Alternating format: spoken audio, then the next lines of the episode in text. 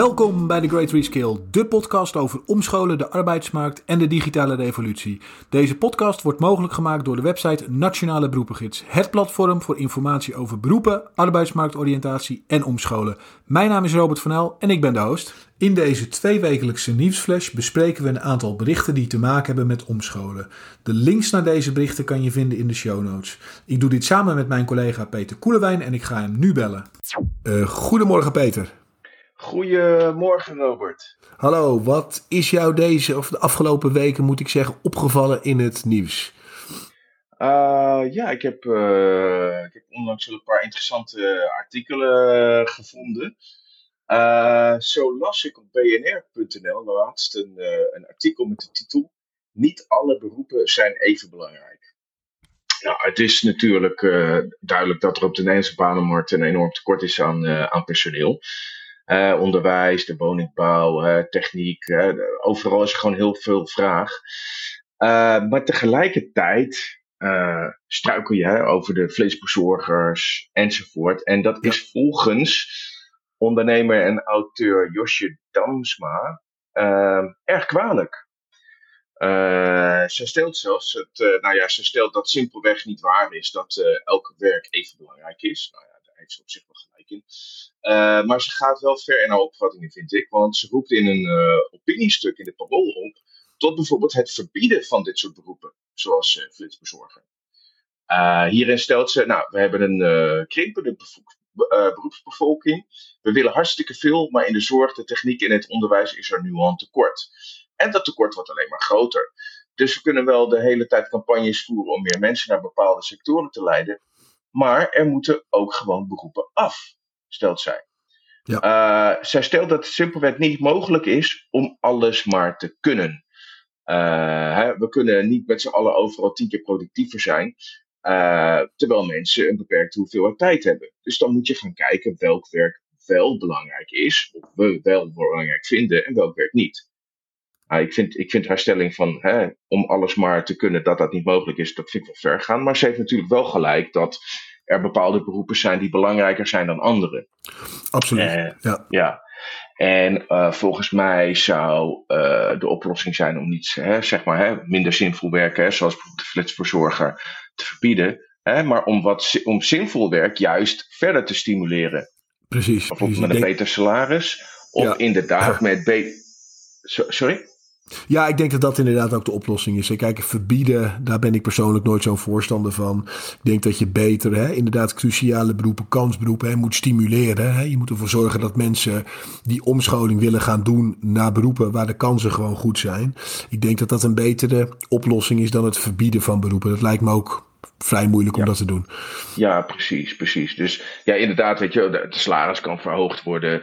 En inderdaad, de omschoolmogelijkheden, nou, soort beroepen, ja, kunnen ze gewoon wel verbeteren. Absoluut. Ja, uh, ja. We, hebben, we hebben nu die kans. Het, het stapbudget hebben we natuurlijk al vaker besproken. Uh, dat, dat zegt Dansma ook, weet je. Dat wordt nu voor, ingezet voor van alles. Daar ben ik het helemaal mee eens. Weet je, ja. uh, dat kan je gewoon veel beter inzetten voor echt hè, omscholen naar kansberoepen. Hè, of cruciale beroepen, hè, de energietransitie, hè, daar is allemaal heel veel vraag voor. En dat soort omscholing heeft misschien ook wel meer nodig dan alleen 1000 euro per jaar voor een omscholer. Ja, ja, ja. Nee, dat klopt. Hè. Je ziet dat het stapbudget natuurlijk gebruikt wordt hè, voor inderdaad heel veel opleidingen die niet, niet echt relevant zijn om, hè, om je kansen te vergroten bij een beroep, bij een kansberoep of bij een cruciaal beroep. Eh, dus dat daar wat kritischer naar wordt gekeken, vind ik, vind ik terecht. Dat, ja, dat ben ik met haar eens. Ja, ja, ja ik ook. Ik ook. Ja. Dus uh, ja, omscholing naar kansberoepen is natuurlijk gewoon, is gewoon dat verder te stimuleren. Hè, met bijvoorbeeld ook eh, om, om, ja, weet je, 1000 euro per jaar. Als je omscholen, dan kan je niet zo heel veel mee. En sommige mensen die niet hoeven om te scholen, ja, die hebben misschien die 1000 euro per jaar niet nodig. Ja. Dus, ja, ja. ja. Ik moest ook denken, hè, toen zij het had over inderdaad hè, beroepen die zouden kunnen verdwijnen. Het boek Bullshit Jobs hè, van David Graeber ja. is natuurlijk een, een klassieker. Ja. Dus ik moest ook daaraan denken. Er zijn natuurlijk inderdaad veel beroepen hè, waarvan je de vraag kan stellen: ja, is dat nou echt uh, noodzakelijk? En uh, dus dat die discussie gevoerd wordt, vind ik op zich goed. Ja, absoluut. Ja, ja, ja. ja. oké. Eh, ik kwam op RTL Nieuws uh, een artikel tegen met als titel UWV. Tienduizenden vakkrachten nodig om energietransitie voor elkaar te krijgen. Uh, nou, hè, om dus de, de, de klimaatdoelen uh, te halen, hè, zijn, zijn heel veel extra vakmensen nodig. En UWV geeft aan dat er momenteel 48.000 vacatures openstaan hè, voor beroepen in de energietransitie. dus dan moet je denken aan monteurs zonnepanelen, eh, monteurs laadpalen, elektriciens, architecten, IT'ers, et cetera, et cetera.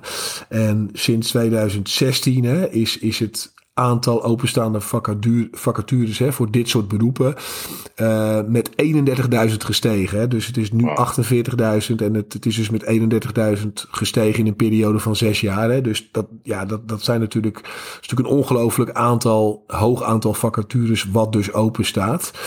En um, UWV geeft ook aan, nou ja, goed, hè, omscholing. Hè, dat zou een van de oplossingen kunnen zijn hè, om, om dat aantal vacatures uh, te doen verminderen. En, en daar ben ik het uiteraard helemaal mee eens. Ja, ja, ja precies. Precies, ja, heel interessant. Inderdaad, sluit ook aan op hè, eigenlijk uh, de stelling van uh, Josje Dansma. En het sluit ook eigenlijk aan op het, op het volgende artikel. Uh, ik las op scienceguide.nl een uh, artikel met de titel Het kabinet maakt 1,2 miljard vrij voor het thema leven lang ontwikkelen. Nou, dat is een hoop geld natuurlijk. Ja. Uh, in het coalitieakkoord is afgesproken dat het kabinet gaat investeren in leerrechten voor de beroepsbevolking. in de periode van 2023 tot 2027 maakt ze daar zelfs 1,2 miljard voor vrij. En de doelstelling is om in 2030 uh, dat 62% van de Nederlanders heeft deelgenomen aan een bij- of omscholingstraject. Ja. ja. Op dit moment is dat ongeveer 40%. Of in ieder geval in 2019 lag het op, uh, op, op 40%. Dus wat eigenlijk uh, het kabinet wil, is om de leer- en ontwikkelcultuur in Nederland te stimuleren. Uh, de urgentie van het blijven leren en ontwikkeling wordt, wordt gewoon steeds groter. Hè? Zeker ook met het uh, thema. Hè? Eh, deze 48.000 uh, vacatures waar je het net over had. Dat is een van de focusdoelen. En het is dus de ambitie om samen met sociale partners, opleiders en andere betrokkenen dit te realiseren. er zijn dan drie samenhangende beleidslijnen. Om mensen, bedrijven en opleiders te stimuleren in de ontwikkeling. Uh, om in ontwikkeling te blijven. Ja.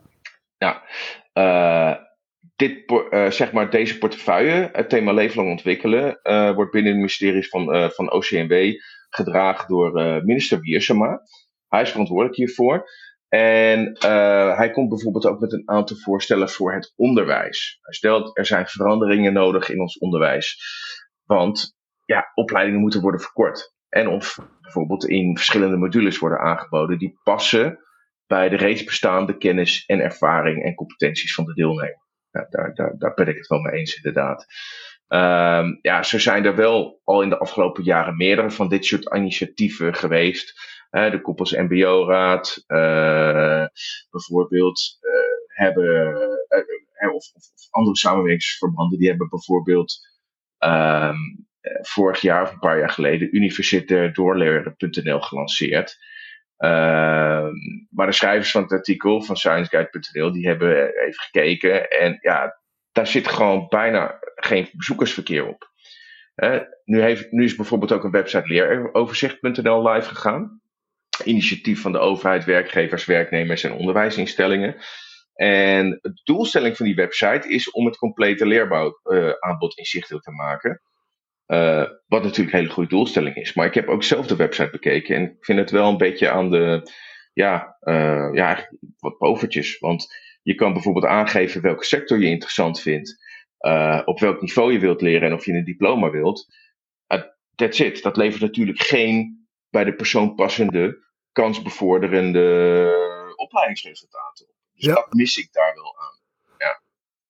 Maar volgens de minister Wiersma is het wel een stap in de goede richting. Uh, ja, misschien uh, is het een goed idee om hem eens een keertje voor deze podcast uit te nodigen.